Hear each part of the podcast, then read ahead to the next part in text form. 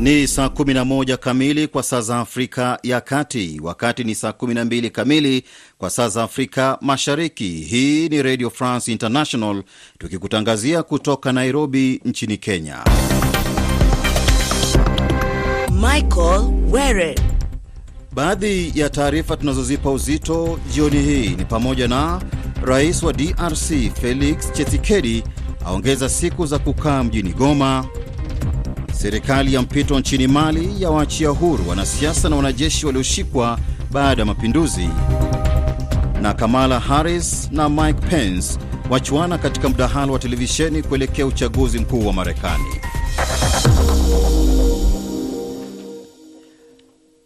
Habari kamili.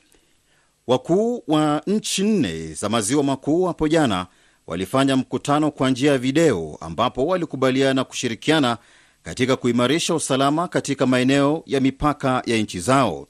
Mkutano hapo jana uliashiria kuwa zaidi uliahirishwa kwa zaidi ya mara mbili kutokana na kutokuwepo kwa makubaliano kuhusu ajenda za mkutano, ambapo safari hii rais wa DRC, Rwanda, Angola na Uganda walishiriki huku Burundi ikikacha kikao hicho. Mari Tumba Nzenza ni waziri wa mambo ya nje wa DRC. Wakuu wa nchi nne walijadili kuhusu hali ya usalama katika eneo ndogo la maziwa makuu na kupitia mkataba wa mfumo wa Addis Ababa wa Februari mwaka elfu mbili kumi na tatu ambao unaangazia hali ya usalama wa nchi za maziwa makuu. Na kutokana na hili wamethibitisha nia yao ya kuweka pamoja juhudi zao za kuangamiza makundi ya waasi na makundi yenye silaha yanayopatikana katika eneo ndogo la maziwa makuu. Lakini ni kwa nini Burundi iliamua kutoshiriki? Kapteni mstaafu wa jeshi hilo Kwang Augustin ni mchambuzi wa masuala ya siasa na usalama, anaangazia hili akiwa Nairobi nchini Kenya. Naiangalia kwa namna mbalimbali. Mojawapo ni kwamba hivi majuzi eh, His Excellency Ngurunzinza aliaga, ingawaje kuna yule anashikilia sasa hivi ile democratic process ya kuleta mwingine kwa katika ofisi hiyo, ndio itakuwa na changamoto hapa na pale, kwa sababu historia ya Burundi imekuwa na mambo ya ethnopolitical conflict, na pia uhusiano wa Burundi na nchi kama DRC na nchi kama Rwanda na hizo nchi zingine za karibu yake. Ni sauti yake Lokwang Augustin, mchambuzi wa masuala ya usalama akiwa Nairobi nchini Kenya. Na tukisalia nchini DRC, msikilizaji, mkutano wa viongozi wa kikanda umefanyika wakati huu mauaji zaidi yakiripotiwa mashariki mwa nchi hiyo, ambapo hadi sasa kufikia leo watu zaidi ya 16 wameripotiwa kuuawa na makundi ya waasi katika maeneo mbalimbali ya mashariki mwa nchi hiyo ikiwemo jimbo la Ituri. Mwandishi wetu Erikson Luhembwe ana maelezo zaidi. Miongoni mwa waanga ni watoto tatu na mwanamke mmoja. Serge Kodi alinusurika. Banakata tu makichwa, tunakuta makoro wengine wanashikilia ndani ya mai. Hapana masasi ya kulia hata moya. Ni mumama mumoya be baya mingi ni bababa na bakiana na batoto bote ni kisu, hakuna mwenye balipiga masasi. Mmoja wa maafisa wa polisi mkoani Ituri asema kwamba waanga wote ni wa familia moja. Kanali Francis: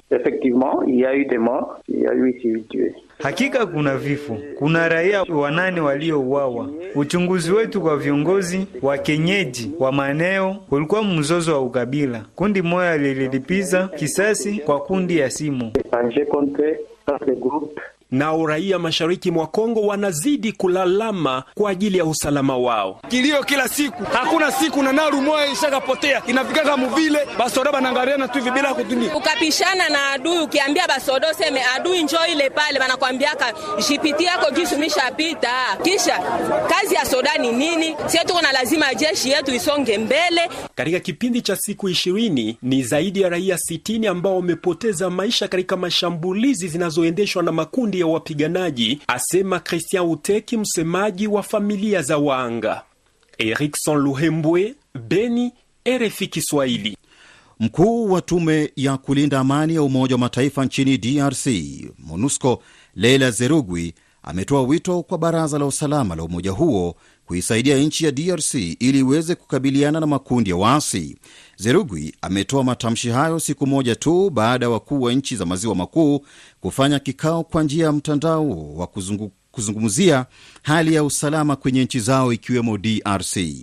Katika hatua nyingine, rais wa DRC Felix Tshisekedi ameripotiwa kuongeza muda wa ziara yake mjini Goma, mashariki mwa nchi hiyo.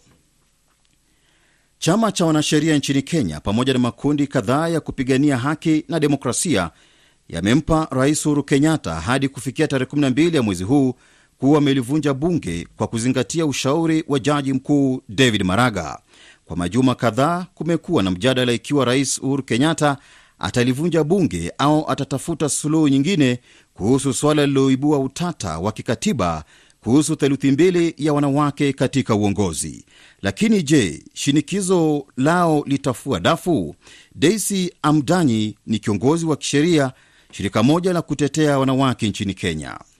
Ikiwa koti itatoa uamuzi na serikali imezoea kutotii hizo amri, watu basi watafanya nini? Na ikiwa serikali itakuwa na tabia ya kupuuza katiba, kupuuza oda za koti, basi inamaanisha ya kwamba serikali na rais na bunge wamekataa kuongozwa na sheria na wanakiuka kiapo ambayo waliapa ya kwamba wataongozwa na sheria. Kwa hivyo mwananchi atafanya nini? Basi ni kuchukua hatua zingine ambazo zinakubalika.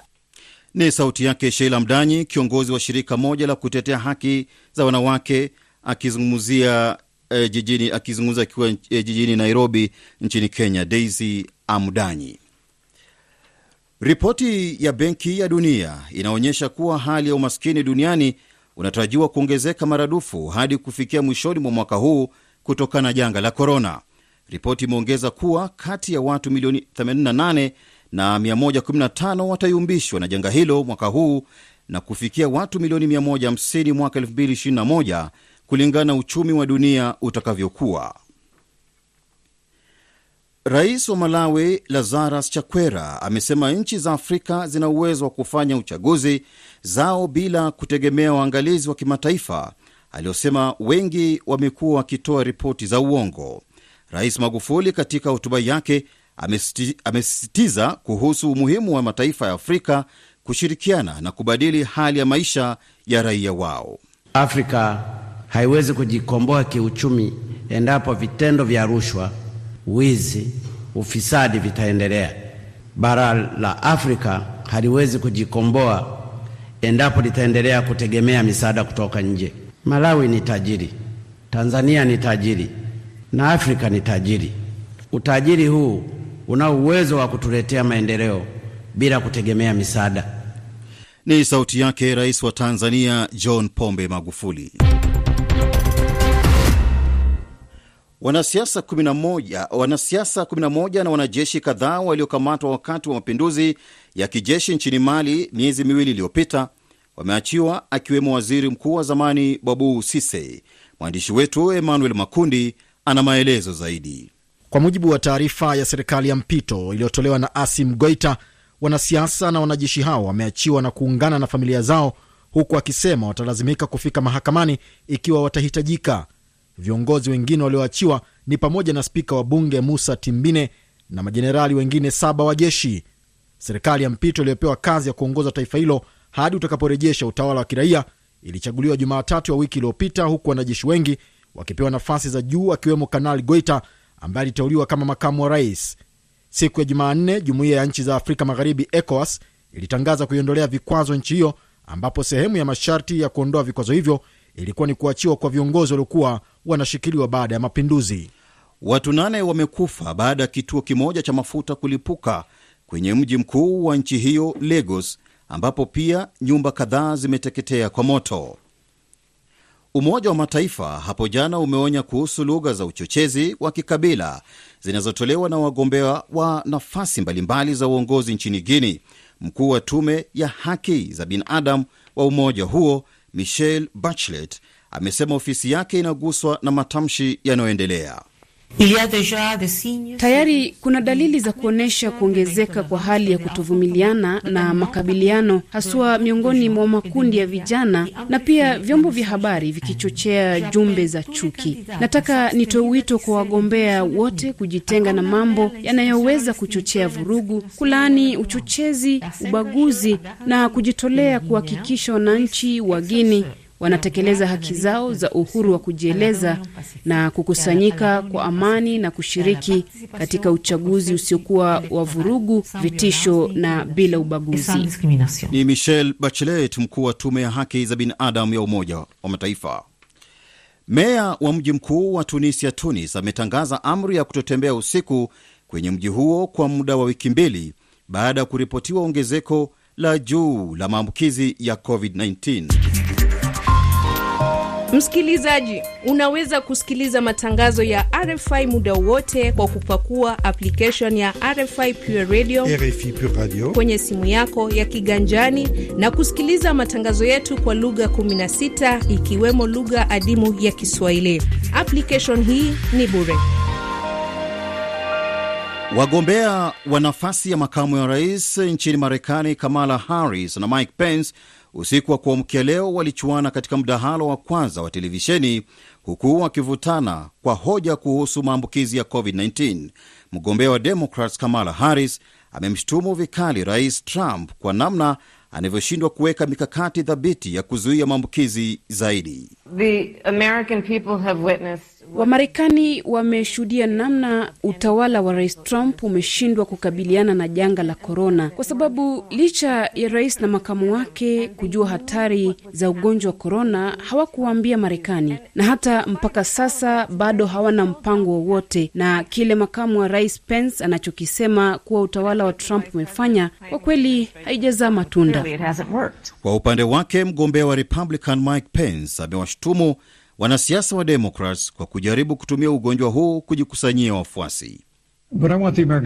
Nataka Wamarekani wajue kwamba Rais Trump ameipa kipaumbele afya ya Wamarekani na anaamini hatua ya mwanzo iliyochukuliwa na Rais Trump imeokoa maisha ya maelfu ya Wamarekani. Ukweli wa mambo ni kwamba Rais Trump aliwajulisha Wamarekani kile ambacho uh, Daktari Fauci alimweleza wakati wa mkutano, na wakati wote Rais Trump amewapa Marekani matumaini ya kukabiliana na janga hili kwa pamoja. Juma lijalo wagombea wa nafasi ya urais Joe Biden na Donald Trump wanatarajiwa kuchuana katika mdahalo wa pili wa urais. Maafisa wa afya nchini Ujerumani wameonya kuhusu uwezekano wa kuongezeka kwa kasi ya maambukizi ya COVID-19 kutokana na wananchi kuzembea kuchukua tahadhari. Akizungumza na waandishi wa habari, waziri wa afya wa Ujerumani Jens Spahn amesema huenda kesi mpya elfu kumi zikaripotiwa kila siku. Nchi ya Ufaransa inajiandaa kutangaza makataa zaidi ya kukabiliana na kuenea kwa maambukizi ya korona katika miji yake mikubwa, ikiwa ni siku mbili tu kupita tangu hali tahadhari tangu tahadhari itangazwe jijini Paris. Mwandishi wetu Carol Korir ana maelezo zaidi. Hatua hii ya Ufaransa imekuja wakati huu maambukizi ya siku yakiongezeka kwa kasi, ambapo kwa siku ya jana maambukizi mapya elfu kumi na nane yalirekodiwa ikiwa ni idadi ya juu kuripotiwa katika siku. Rais Emmanuel Macron amesema kutokana na kuongezeka kwa kasi kwa idadi ya maambukizi, serikali yake imeanza kuchukua tahadhari kwa kutangaza makataa katika miji mikubwa ili kudhibiti maambukizi. Juma lililopita wizara ya afya iliweka kwenye tahadhari miji ya Lille, Lyon, Toulouse na Saint Etienne ambapo makataa ya watu kutembea, kufungwa kwa vilabu na migahawa zimetangazwa. Haya yanajiri wakati huu mataifa zaidi ya Ulaya yakirekodi kuongezeka kwa maambukizi miezi kadhaa tangu yatangaze kulegeza baadhi ya masharti. Idadi ya maambukizi ya virusi vya korona nchini Brazil imepita watu milioni tano huku vifo vikikaribia kufikia laki moja na nusu siku moja tu baada ya wizara ya afya nchini humo kuripoti maambukizi mapya elfu thelathini na moja. Brazil ni nchi ya tatu kuathiriwa zaidi na maambukizi ya COVID-19 baada ya Marekani na India. Rais wa Marekani Donald Trump amesema wanajeshi wa nchi yake walioko Afghanistan watarudi nyumbani ifikiapo msimu wa sikukuu za Krismasi. Marekani itapunguza idadi ya wanajeshi wake hadi 2500 mapema mwaka ujao. Msikilizaji, ukiwa nchini Burundi, maeneo ya Bujumbura, unatupata kupitia mitabendi 96.1 FM, maeneo ya Manga ni 103.7 FM.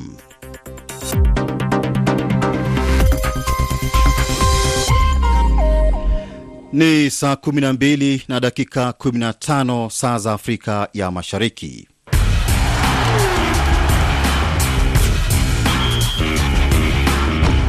Amekwisha fika studioni kiungo mchezeshaji Emmanuel Richard Makundi. Nam, nianze na habari njema kwa ukanda wa Afrika Mashariki kwa mara nyingine, uh, mara baada ya Mganda Joshua Cheptegei uh, kuvunja rekodi ya mita elfu kumi ya dunia iliyowahi kuwekwa na Kenisa Bekele miaka 15 uh, iliyopita. Uh, Cheptegei anavunja rekodi hiyo kwa kumaliza katika muda wa dakika 26 na sekunde 11 akimshinda Kenisa Bekele uh, kwa zaidi ya sekunde sita, lakini Mwethiopia uh, Lete Sebet Gidei yeye amevunja rekodi ya mita elfu tano. Uh, kule Valencia pia uh, Gidei yeye akiweka rekodi kwa kutumia muda wa dakika 14 sekunde 6.62 ikiwa ni zaidi ya sekunde uh, kumi na moja zaidi ya Tirunesh Dibaba aliyoiweka mwaka elfu mbili na nane. Unaweza kuona eh, Cheptegei amevunja rekodi ya iliyowekwa na Kenesa Bekele wa Ethiopia. Miaka kumi na mitano iliyopita, lakini mwanadada eh, wa Ethiopia uh, Gidei yeye amevunja rekodi ya Mwethiopia mwenzake Dibaba aliyoweka mwaka elfu mbili na nane. Mm, mwaka wa mabadiliko huu. Kabisa na mchezaji wa mshambuliaji wa Chelsea Olivier Giroud amekuwa ni Mfaransa wa pili. Eh, sasa mara baada ya kufunga goli lake la mia moja la kimataifa akimpita uh, aliyekuwa mchezaji mkongwe wa muda mrefu muda, wa muda mrefu Michel Platini. Eh, Platini huyo. Eh, Thierry Henry pia yeye ndo anashikilia rekodi hiyo kwa kuwa wa kwanza kufunga mabao mengi zaidi akiwa na, na timu ya taifa ya Ufaransa Le Bleu. Wadi wa zamani wa Arsenal huyo. Kabisa, alikuwa ni mwiba hatari. Lakini leo kutakuwa na mechi za kufuzu kucheza kombe la mataifa ya Ulaya ambapo Iceland watacheza na Romania majira ya saa tatu na dakika 45. Bulgaria watacheza na Hungary, wakati katika mchezo mwingine Bosnia Herzegovina watacheza na Ireland ya Kaskazini, wakati Slovakia watacheza na Jamhuri ya Ireland. Mchezo mwingine ni Scotland, wao watawakaribisha Israel, wakati Norway watawakaribisha Serbia. Mchezo mwingine ni Georgia watacheza na Belarus, wakati uh, Makedonia ya Kaskazini wao watacheza na Kosovo. Mechi zote hizi ni majira ya saa tatu na dakika 45 na saa moja kamili kwa saa za Afrika Mashariki. Lakini kwa mashabiki wa Arsenal, huenda hii ni habari mbaya baada ya mchezaji wao na kiungo wa raia wa Ujerumani Mesut Ozil mm. kutemwa katika Oh. kikosi cha Arsenal kitakachoshiriki mashindano ya Europa League. Ikumbuke kwamba Ozil hajawahi kucheza tangu mwezi Machi katika klabu yake ya At Arsenal. Ateta. Bado kocha Ateta hamkubali sana. Nimalizie tu kwa haraka sana na tenis. Mwanadada Kinda mwenye umri wa miaka 19 Iga Stiwech anakuwa mpolish wa kwanza katika miaka 81 kutinga hatua ya fainali ya mich- mashindano ya French Open. ni kushukuru sana Emmanuel Makundi viwanjani. Asante. Namwona amekwisha ingia studioni dada Carol Korir. Leo magazetini, Hujambo? Si jambo, hofu kwako tu. uje tu. niambia kwamba Emmanuel Makundi anachezea timu gani, lakini tuanze magazeti. Tutaanzia tutaanzia uh, nchini Congo, gazeti la Actualite.cd. Gazeti hili limeangazia ripoti ya Umoja wa Mataifa kuhusu kundi la waasi lenye asili Rwanda, Democratic Liberation Forces of Rwanda, ambalo limeanza kuwasajili wafuasi wapya eneo la Kalehe. Iwachu Mwariri ametoa uh, nafasi kubwa kwa hisia mseto kuhusu kuongezwa muda kwa wa kudumu ya tume iliyokuwa inachunguza ukiukaji wa haki za binadamu mwaka wa elfu mbili kumi na tano. Kumbuka Burundi ilishuhudia machafuko elfu mbili kumi na tano Mm. baada ya kukuwa na mshikil kuhusu uchaguzi. Na Rwanda Times limeandika kuhusu serikali ya Rwanda kutiliana mkataba wa miaka saba na kampuni ya Afrika Kusini itakayosimamia uwanja wa Kigali ambao unatumika kwa shughuli za kimataifa. Gazeti la Nipashe la Tanzania, tume ya uchaguzi nchini Tanzania imesisitiza uchaguzi wa Oktoba utakuwa wa haki kwa wagombea wote. Le Figaro, mdahalo wa pili wa urais utakaofanyika wiki ijayo itafanyika kupitia nchi kupitia nchi ya, uh, kupitia njia ya mtandao. Nikimalizia gazeti la The Standard, gazeti la Kenya, idadi ya maambukizi ya virusi vya korona nchini Kenya imevuka elfu arobaini baada ya visa vipya mia mbili sabini na moja kuthibitishwa mapema leo. Kumbuka Michael Were, tulikuwa tumeanza kushuhudia kushuka kwa maambukizi, lakini inaonekana inapanda tena. Ni hayo tu nilikuwa nayo jioni ya leo. Shukran za dhati Carol. Na sasa tupate makala ya Wimbi la Siasa na Victor Wile.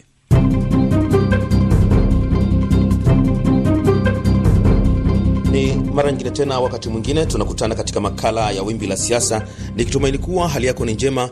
Karibu na utakuwa nami mtayarishaji na mtangazaji wako Victor Robert Wille nikikusihi ungane nami mwanzo wa makala haya mpaka tamati yake. Makala ya Wimbi la Siasa kwa juma hili bado itaendelea kuangazia siasa nchini Tanzania, lakini kubwa ni wakati kampeni za uchaguzi huo zikiendelea katika ngazi ya madiwani wa bunge na uraisi, masuala mbalimbali yamekuwa yakichomoza. Moja ya mambo ambayo bado yanaendelea kuwa bado yanaendelea kuvuta hisia za watu na kuzua mijadala ni pamoja na hatua ya kamati ya maadili ya kitaifa ya uchaguzi kusimamisha kwa siku saba shughuli za kampeni za mgombea wa chama cha upinzani cha Chadema, huku mgombea wa CCM Dr. John Pombe Magufuli naye akisitisha kwa muda ratiba yake ya kampeni ili kuendelea na shughuli nyingine za kiserikali. Adhabu aliyopewa mgombea wa Chadema Tundu Lissu ya kusimamisha kampeni zake kwa siku saba ilitokana na uamuzi ambao ulifanywa na kamati ya kitaifa ya maadili ya uchaguzi, kama anavyoeleza mwakilishi wa mwenyekiti wa kamati hiyo ya maadili ya uchaguzi. Katika kikao hiki ambacho kinajumuisha vyama vyote vyenye wagombea kwenye kiti cha rais, kimehudhuriwa na wajumbe wote 15 kutoka kwenye vyama vyote na wamejadiliana na kufikia maamuzi. Kamati imekubali kuwa Bwana Tundu Lissu amekiuka maadili ya uchaguzi kwa kutoa lugha za uchochezi na tuhuma zisizothibitika kinyume cha kanuni ya 2.1 a b d na n ya kanuni za maadili ya uchaguzi wa rais, wa bunge na madiwani za mwaka 2020. Kamati ya maadili kitaifa imeamua kwa mamlaka iliyonayo kumsimamisha Bwana Tundu Antipas kufanya kampeni za uchaguzi kwa muda wa siku saba. Hivyo mgombea huyo haruhusiwi kufanya kampeni za uchaguzi mpaka atakapomaliza adhabu yake iliyotolewa kwa mujibu wa sheria. Chama cha Chadema kwa upande wake kilionyesha kutoridhishwa kwake na hukumu iliyotolewa na kamati hiyo, na mwenyekiti wa chama hicho Freeman Mbowe anaeleza hatua hiyo inaonyesha mapungufu ya Tume ya Taifa ya Uchaguzi. Kwa sababu tunatambua nia na dhamira mbaya ya Tume ya Taifa ya Uchaguzi, na kwa sababu tunatambua sababu mbalimbali za zisizo na mantiki sana zinazotafutwa kujaribu kumkwaza zaidi mgombea wetu wa urais, tumeamua kutokuwapa fursa awa Tume ya Taifa ya Uchaguzi.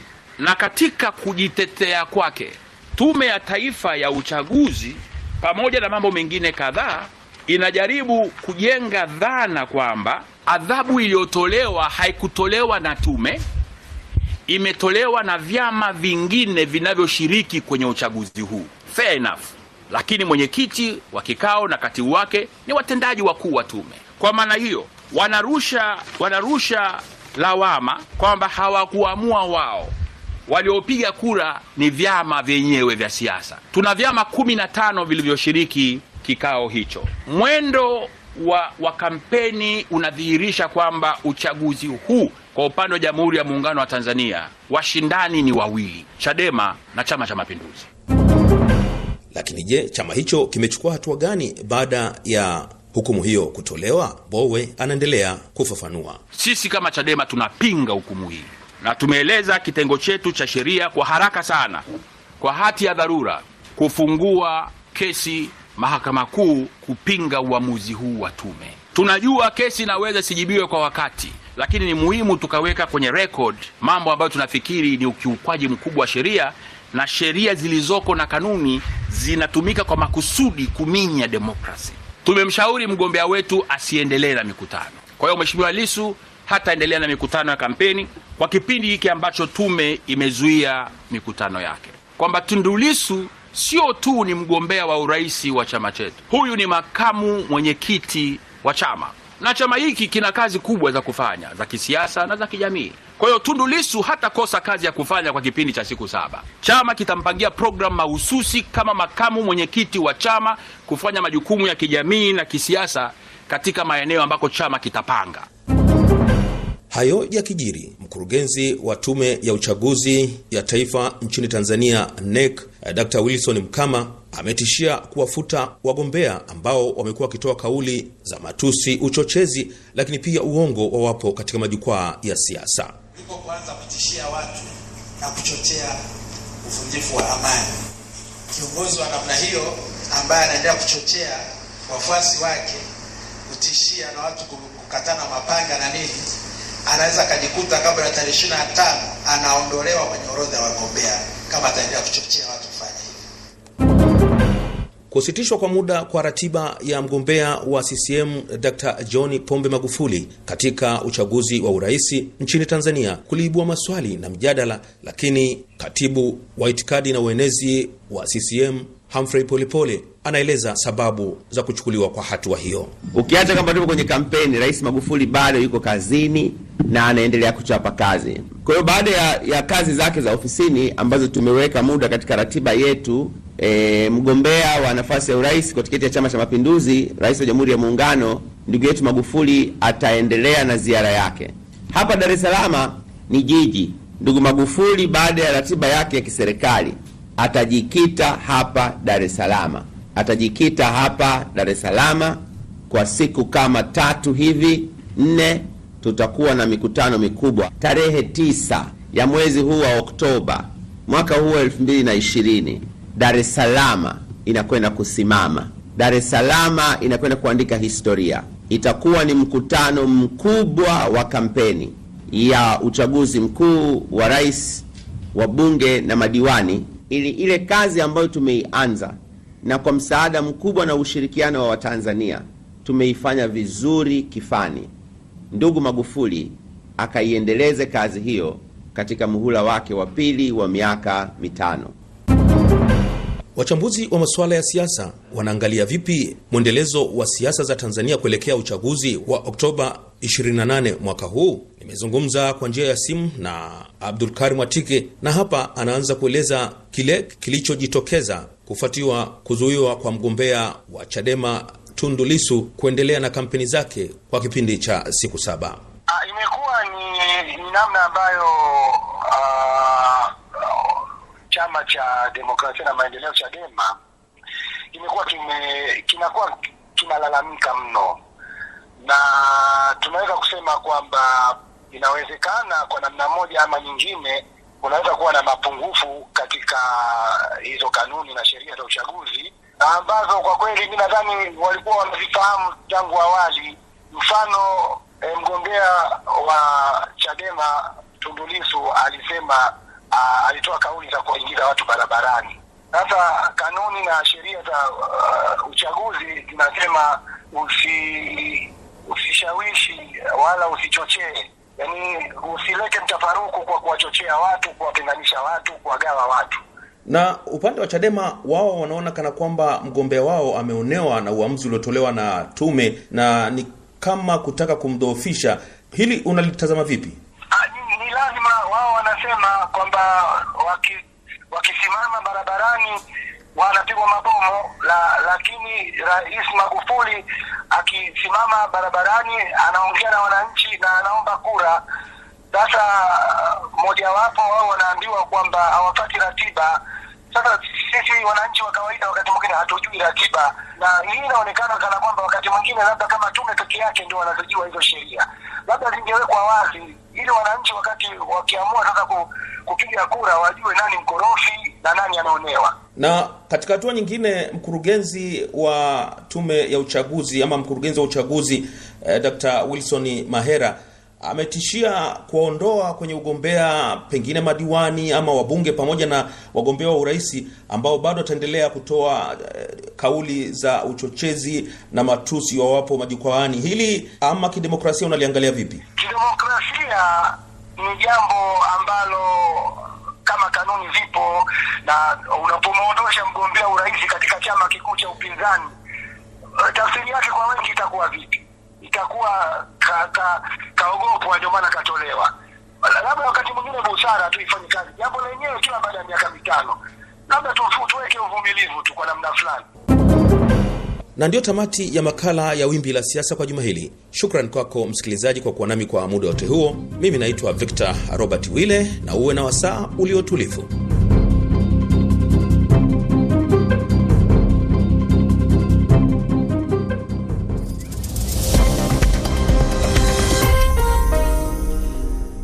Ni saa 12 na nusu kwa saa za Afrika Mashariki, wakati ni saa 11 na nusu kwa saa za Afrika ya Kati. Hii ni Radio France International tukikutangazia kutoka jijini Nairobi nchini Kenya. Michael Were. Baadhi ya taarifa ambazo tunazipa uzito jioni hii ni pamoja na Tanzania na Malawi za kubaliana kushirikiana katika biashara Umoja wa Mataifa waonya kuhusu matamshi ya uchochezi kuelekea uchaguzi mkuu nchini Guini, na nchi ya Ufaransa yajiandaa kutangaza makataa zaidi ya kukabiliana na virusi vya korona. Karibu kwa awamu ya pili, msikilizaji, matangazo ya RFI Kiswahili. Rais wa Malawi Lazarus Chakwera amesema nchi za Afrika zina uwezo wa kufanya chaguzi zao wenyewe bila kutegemea waangalizi wa kimataifa aliyosema wengi wamekuwa wakitoa ripoti za uongo. Matamshi yake ameyatoa wakati wa dhifa iliyoandaliwa na mwenyeji wake rais wa Tanzania John Pombe Magufuli, ambaye alimhakikishia kiongozi wa Malawi ushirikiano wa kipekee baina ya mataifa yao. Rais Magufuli katika hotuba yake amesisitiza kuhusu umuhimu wa mataifa ya Afrika kushirikiana kwa kubadili hali ya maisha ya raia wao. Afrika haiwezi kujikomboa kiuchumi endapo vitendo vya rushwa, wizi, ufisadi vitaendelea. Bara la Afrika haliwezi kujikomboa endapo litaendelea kutegemea misaada kutoka nje. Malawi ni tajiri, Tanzania ni tajiri, na Afrika ni tajiri. Utajiri huu una uwezo wa kutuletea maendeleo bila kutegemea misaada. Ni sauti yake Rais wa Tanzania John Pombe Magufuli. Spika wa bunge wa Uganda Rebeka Kadanga amemwita kwa mazungumzo mwenyekiti wa tume ya taifa ya uchaguzi nchini humo Simon Babiakama baada ya ofisi yake kutotangaza tarehe rasmi ya uchaguzi wa mwakani. Wabunge wamehoji ni kwa, ni kwa nini tume ya uchaguzi imeshindwa kutaja tarehe rasmi ya uchaguzi baada ya juma hili mwenyekiti huyo kudai kuwa uchaguzi wa mwakani utafanyika kati ya Januari 10 au Februari 9. Chama cha wanasheria nchini Kenya pamoja na makundi kadhaa ya kupigania haki na demokrasia yamempa Rais Uhuru Kenyatta hadi kufikia tarehe 12 ya mwezi huu kuwa amelivunja bunge kwa kuzingatia ushauri wa jaji mkuu David Maraga. Kwa majuma kadhaa kumekuwa na mjadala ikiwa Rais Kenyatta atalivunja bunge au atatafuta suluhu nyingine kuhusu suala lililobua utata wa kikatiba kuhusu theluthi mbili ya wanawake katika uongozi. Lakini je, shinikizo lao litafua dafu? Daisy Amdanyi ni kiongozi wa shirika moja la kutetea wanawake nchini Kenya. Ikiwa koti itatoa uamuzi na serikali imezoea kutotii hizo amri, watu basi watafanya nini? Na ikiwa serikali itakuwa na tabia ya kupuuza katiba, kupuuza oda za koti, basi inamaanisha ya kwamba serikali na rais na bunge wamekataa kuongozwa na sheria na wanakiuka kiapo ambaye waliapa ya kwamba wataongozwa na sheria. Kwa hivyo mwananchi atafanya nini? Basi ni kuchukua hatua zingine ambazo zinakubalika. Ni sauti yake Sheila Amdanyi, kiongozi wa shirika moja la kutetea haki za wanawake, akizungumza akiwa jijini Nairobi nchini Kenya. Wakuu wa nchi nne za maziwa makuu hapo jana walifanya mkutano kwa njia ya video ambapo walikubaliana kushirikiana katika kuimarisha usalama katika maeneo ya mipaka ya nchi zao. Mkutano wa hapo jana uliahirishwa kwa zaidi ya mara mbili kutokana na kutokuwepo kwa makubaliano kuhusu ajenda za mkutano, ambapo safari hii rais wa DRC, Rwanda, Angola na Uganda walishiriki huku Burundi ikikacha kikao hicho. Marie Tumbe Nzeza ni waziri wa mambo ya nje wa DRC. Wakuu wa nchi nne walijadili kuhusu hali ya usalama katika eneo ndogo la maziwa makuu na kupitia mkataba wa mfumo wa Addis Ababa wa Februari mwaka 2013 ambao unaangazia hali ya usalama wa nchi za maziwa makuu. Na kutokana na hili, wamethibitisha nia yao ya kuweka pamoja juhudi zao za kuangamiza makundi ya waasi na makundi yenye silaha yanayopatikana katika eneo ndogo la maziwa makuu. Lakini ni kwa nini Burundi iliamua kutoshiriki? Kapteni mstaafu wa jeshi Lokwang Augustin ni mchambuzi wa masuala ya siasa na usalama. Anaangazia hili akiwa Nairobi nchini Kenya. Naiangalia kwa namna mbalimbali. Mojawapo ni kwamba hivi majuzi eh, His Excellency Nkurunziza aliaga, ingawaje kuna yule anashikilia sasa hivi ile democratic process ya kuleta mwingine kwa katika ofisi hiyo, ndio itakuwa na changamoto hapa na pale, kwa sababu historia ya Burundi imekuwa na mambo ya ethnopolitical conflict, na pia uhusiano wa Burundi na nchi kama DRC na nchi kama Rwanda na hizo nchi zingine za karibu yake. Ni sauti yake Lokwang augostin mchambuzi wa masuala ya usalama akiwa Nairobi nchini Kenya. Mkuu wa tume ya kulinda amani ya Umoja wa Mataifa nchini DRC, MONUSCO, Leila Zerugwi ametoa wito kwa baraza la usalama wa umoja huo kuisaidia nchi ya DRC ili iweze kukabiliana na makundi ya waasi. Ripoti ya Benki ya Dunia inaonyesha kuwa hali ya umaskini duniani unatarajiwa kuongezeka maradufu hadi kufikia mwishoni mwa mwaka huu kutokana na janga la korona. Rais wa Misri Adel Fattah al Sisi na mwenzake wa Kenya Uhuru Kenyatta wamefanya mazungumzo kuhusu mzozo wa bwawa la kuzalisha umeme linalojengwa na Ethiopia. RFI. Umoja wa Mataifa hapo jana umeonya kuhusu lugha za uchochezi wa kikabila zinazotolewa na wagombea wa urais mbalimbali za uongozi nchini Guini. Mkuu wa tume ya haki za binadamu ya umoja huo Michelle Bachelet amesema ofisi yake inaguswa na matamshi yanayoendelea kutolewa na wanasiasa nchini humo na kwamba yanatisha kuzusha machafuko kuelekea uchaguzi mkuu wa Oktoba 18. Tayari kuna dalili za kuonyesha kuongezeka kwa hali ya kutovumiliana na makabiliano, haswa miongoni mwa makundi ya vijana na pia vyombo vya habari vikichochea jumbe za chuki. Nataka nitoe wito kwa wagombea wote kujitenga na mambo yanayoweza kuchochea vurugu, kulaani uchochezi, ubaguzi na kujitolea kuhakikisha wananchi wa Guinea wanatekeleza haki zao za uhuru wa kujieleza na kukusanyika kwa amani na kushiriki katika uchaguzi usiokuwa wa vurugu, vitisho na bila ubaguzi. Mgombea kutoka Jumuiya ya Afrika Mashariki aliyekuwa akiwania kuteuliwa kuwa mkurugenzi wa shirika la biashara duniani WTO, Amina Muhammad ameshindwa katika mchakato wa lala salama licha ya kuungwa mkono na nchi wanachama za jumuiya hiyo. Amina alishindwa mbele ya mwanamama wa Nigeria Ngozi Okonjo-Iweala na Yo Myong Hewa wa Korea Kusini. Wanasiasa 11 na wanajeshi kadhaa waliokamatwa wakati wa mapinduzi ya kijeshi nchini Mali miezi miwili iliyopita wameachiwa, akiwemo waziri mkuu wa zamani Bobu Sise. Mwandishi wetu Emmanuel Makundi ana maelezo zaidi. Kwa mujibu wa taarifa ya serikali ya mpito iliyotolewa na Asim Goita, wanasiasa na wanajeshi hao wameachiwa na kuungana na familia zao, huku akisema watalazimika kufika mahakamani ikiwa watahitajika. Viongozi wengine walioachiwa ni pamoja na spika wa bunge Musa Timbine na majenerali wengine saba wa jeshi. Serikali ya mpito iliyopewa kazi ya kuongoza taifa hilo hadi utakaporejesha utawala wa kiraia ilichaguliwa Jumatatu ya wiki iliyopita, huku wanajeshi wengi wakipewa nafasi za juu, akiwemo Kanali Goita ambaye aliteuliwa kama makamu wa rais. Siku ya Jumanne, jumuiya ya nchi za Afrika Magharibi, ECOWAS, ilitangaza kuiondolea vikwazo nchi hiyo, ambapo sehemu ya masharti ya kuondoa vikwazo hivyo ilikuwa ni kuachiwa kwa viongozi waliokuwa wanashikiliwa baada ya mapinduzi.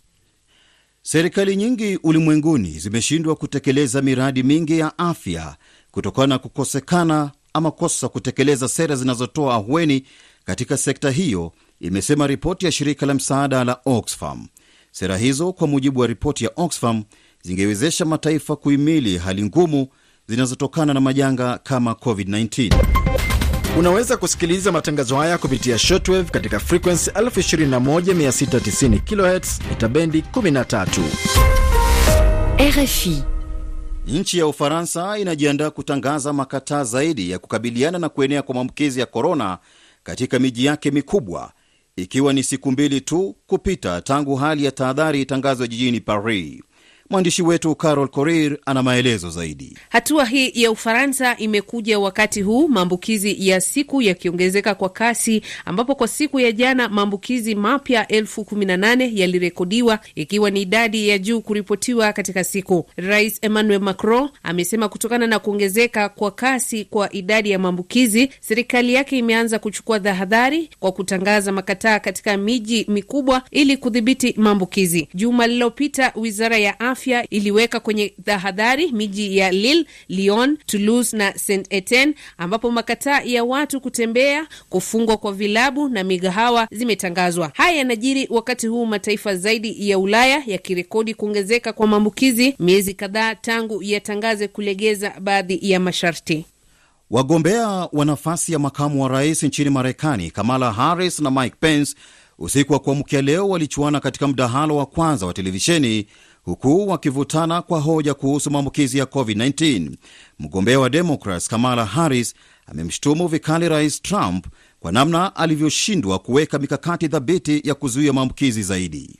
The American people have witnessed Wamarekani wameshuhudia namna utawala wa rais Trump umeshindwa kukabiliana na janga la korona, kwa sababu licha ya rais na makamu wake kujua hatari za ugonjwa wa korona, hawakuwaambia Marekani, na hata mpaka sasa bado hawana mpango wowote. Na kile makamu wa rais Pence anachokisema kuwa utawala wa Trump umefanya, kwa kweli haijazaa matunda.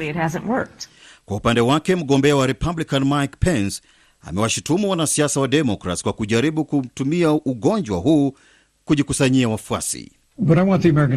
Nataka Wamarekani wajue kwamba Rais Trump ameipa kipaumbele afya ya Wamarekani na anaamini hatua ya mwanzo iliyochukuliwa na Rais Trump imeokoa maisha ya maelfu ya Wamarekani. Ukweli wa mambo ni kwamba Rais Trump aliwajulisha Wamarekani kile ambacho Uh, Daktari Fauci alimweleza wakati wa mkutano, na wakati wote Rais Trump amewapa Marekani matumaini ya kukabiliana na janga hili kwa pamoja. Juma lijalo wagombea wa nafasi ya urais Joe Biden na Donald Trump wanatarajiwa kuchuana katika mdahalo wa pili wa urais. Mfalme mpya wa Kuwait Sheikh Meshal Ahmadi ameapishwa hii leo baada ya kuteuliwa na kaka yake wa pili ambaye ni kiongozi wa juu serikalini. Maafisa wa afya nchini Ujerumani wameonya kuhusu uwezekano wa kuongezeka kwa kasi ya maambukizi ya COVID-19 kutokana na wananchi kuzembea kuchukua tahadhari.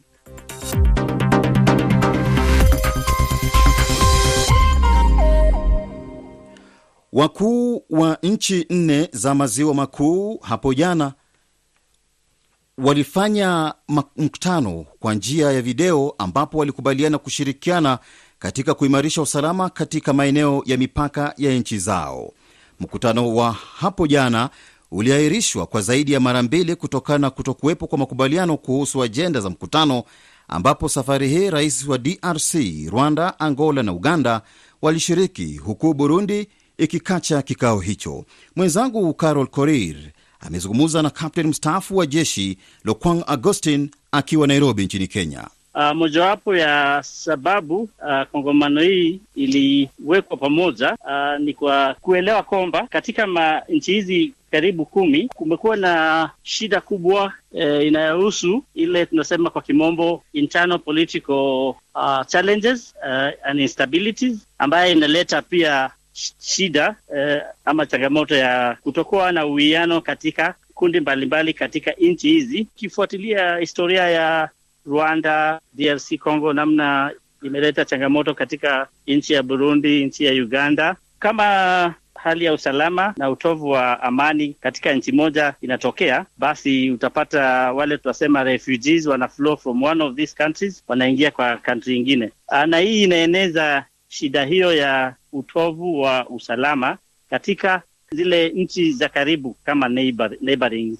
countries. Kwa hivyo e, kongamano hii inapatia nchi hizi kumi na mbili ambazo ni Angola, Burundi, Central Africa Republic, DRC, Kenya, Uganda, Rwanda, South Sudan na Zambia nafasi ya kukutana na kuweza kuweka ajenda hii ya, uh, ya muhimu sana. Changamoto ambayo inajitokeza katika mataifa hayo chini ya maziwa makuu ambalo ni tishio kubwa la kiusalama ni kuongezeka kwa makundi ya waasi. Je, unadhani ni kwa nini makundi hayo yanazidi kuongezeka kila uchao na nini kifanyike ili kuhakikisha kwamba yamemalizwa? Kwanza kabisa ni kweli ma, makundi yameongezeka, na nafikiri katika hizi nchi kwa wingi maeneo ya mipaka eh, inakuwa kwa kimombo ungoverned spaces. Ungoverned spaces manake eh, ile mkono ya serikali haisikiki katika maeneo, maeneo yote katika hizi nchi. Kwa hivyo haya makundi yanatumia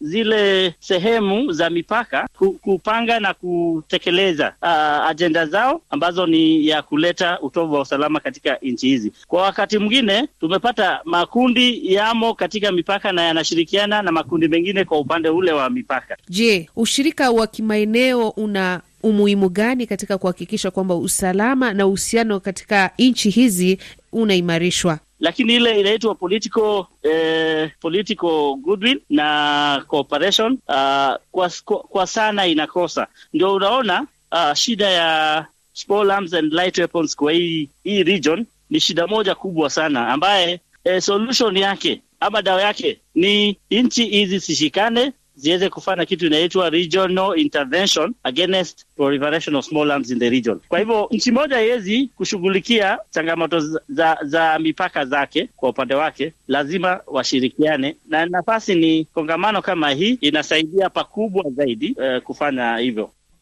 Ni sauti yake Lokwang Agostin, kapteni mstaafu wa jeshi na mtaalamu wa masuala ya siasa akiwa Nairobi nchini Kenya. Msikilizaji, ni saa 12 na dakika 46 saa za Afrika Mashariki. Sasa tupate makala ya habari rafiki, naye Halima Gongo. Kipindi ni habari rafiki, makala pekee kutoka hapa Radio France International inayokupa fursa wewe msikilizaji kutoa maoni yako kwa uhuru. Hujambo msikilizaji, karibu katika makala yetu ya habari rafiki. Hii leo tukiangazia nchi ya Ethiopia ambako wabunge wamepiga kura kusitisha mawasiliano na viongozi wa eneo la kaskazini mwa nchi hiyo la Tigray, ambapo walikaidi maelekezo ya waziri mkuu Abiy Ahmed kwa kufanya uchaguzi mwezi uliopita. Unadhani hatua hii inamuweka waziri mkuu Abiy Ahmed katika nafasi gani, licha ya kuwa wengi kuwa na matarajio kuwa Abiy angeleta mabadiliko nchini Ethiopia? Jina langu ni Halima Gongo na haya ni baadhi ya maoni ya wasikilizaji wetu.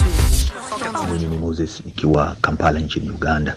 Ni masikitiko makubwa eh, kwa sababu alipokuja huyu waziri mkuu akitoka upande wa upinzani, wanasiasa wengi na Waethiopia wenyewe walikuwa na matumaini makubwa.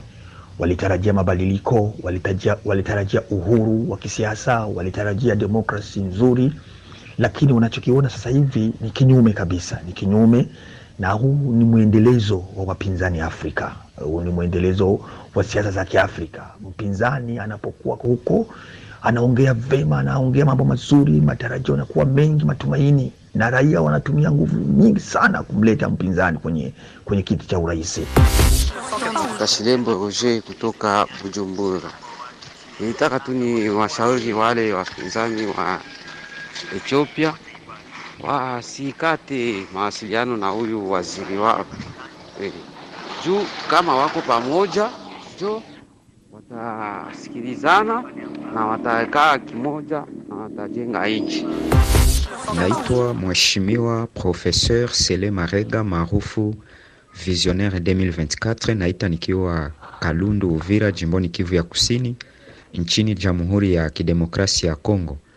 Mimi naona kwamba wabunge hao wa nchini Ethiopia labda wanaweza kuwa na haki kidogo, kwa sababu unajua kwamba wenyewe ni warepresentant wa peuple, donc ni wawakilishi wa raia, na wakati wanakataa mswada fulani wa huyo mwenzetu nadhani kwamba ni kitu ambacho labda wamejifunza na kikaona kwamba hakina faida kwa raia ambao wanakwenda kuwa represente ku niveau ya assemble. Alors wakati wanaamua vile, mimi nadhani kwamba ni kitu cha kuwankuraje mekesa pas uh, kitu kenye kiko cha kisiasa cha kutaka kumprotege yule rais mwenye kuwa kwenye madaraka. Unajua tena marais wenye kuwa kwenye madaraka wanaweza wakapaya hata makuta kwa wale wa deputy ana wale wa bunge ili wakatae miswada ya, ya vizuri.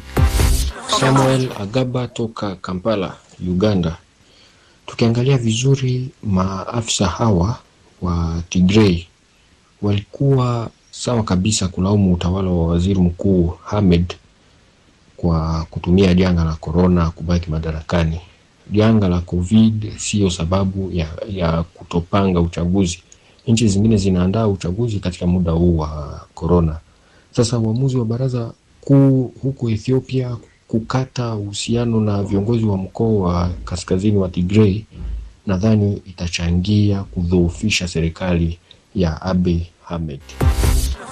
Mimi ni Ondeonde Nkamba Balungu maarufu kama Mzee Mkonta Gabriel kutoka Molonde kwa Manda DRC. Ijapokuwa ndio matarajio yetu sisi wote ilikuwa ndio hivyo, lakini mambo yamebadilika pasipo kutarajia. Mimi kibinafsi ninavyochunguza, hatua hii haimuweki popote kiongozi huyu, kwa sababu utendaji kazi wake na umaarufu wake ndio utakaomwezesha kiongozi huyu kufanikiwa zaidi. Mwenyezi Mungu azidi kumubariki. Naitwa Mapenzi Togera Moise maarufu historie, nikiwa ESP Uvira DRC.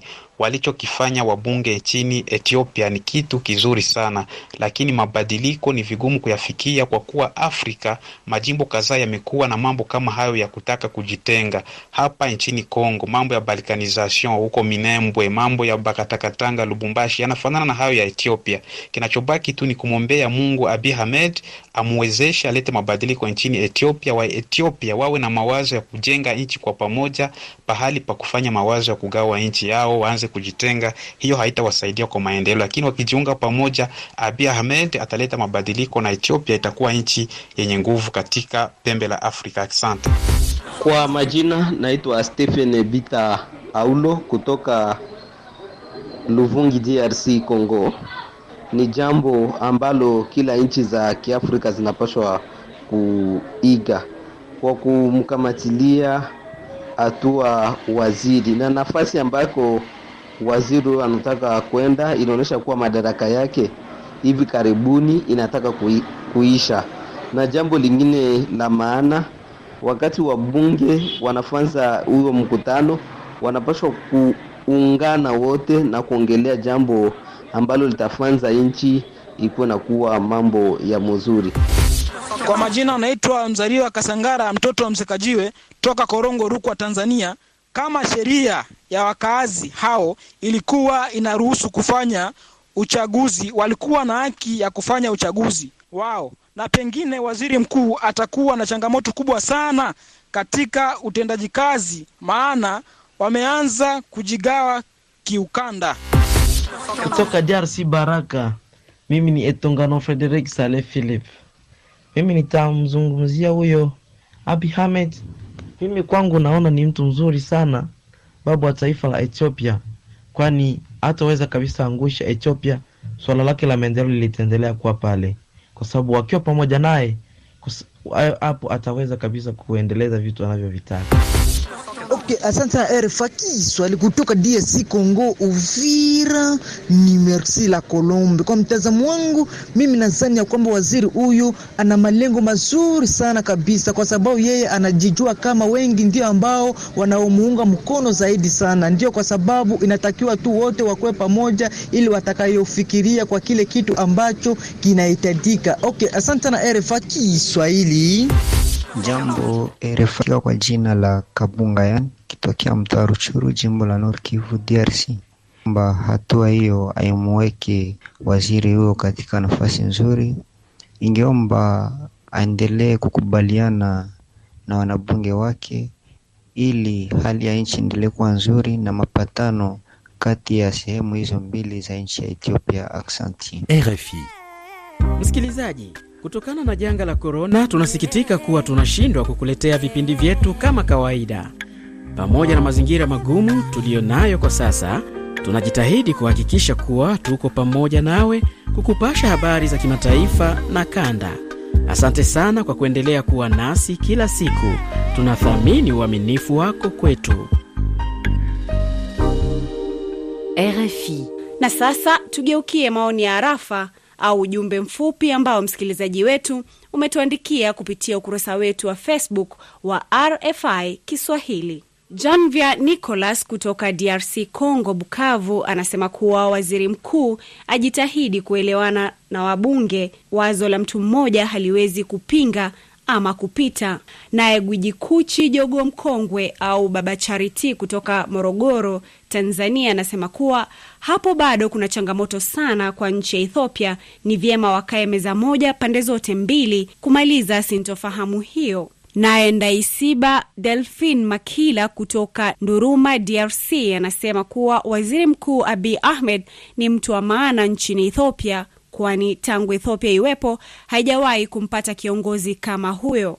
Jefuta Kumbo kutoka Shinyanga, Tanzania, anasema kama sheria ya wakazi inaruhusu kufanya hivyo, walikuwa na haki ya kufanya uchaguzi wao, na pengine waziri mkuu atakuwa na changamoto kubwa sana katika utendaji kazi, maana wameanza kujigawa kiukanda.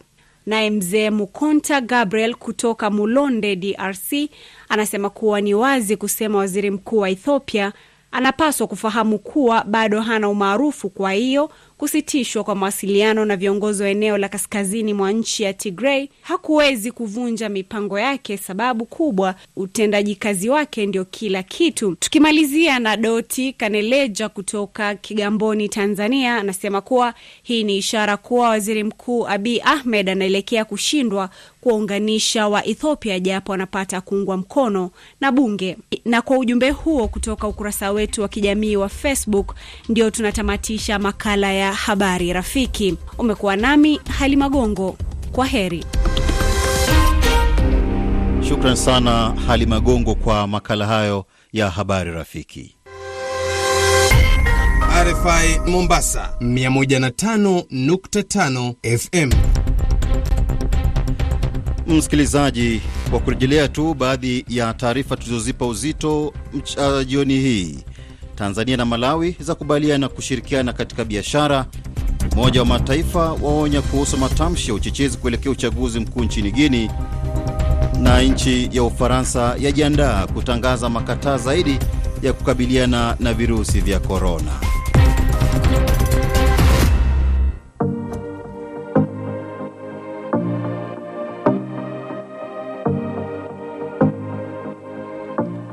tunapokaribia kutamatisha matangazo jioni hii, tunapata mziki wake Azana, wimbo ambao unaitwa Your Love. Kitovu cha asili yake ni Afrika Kusini.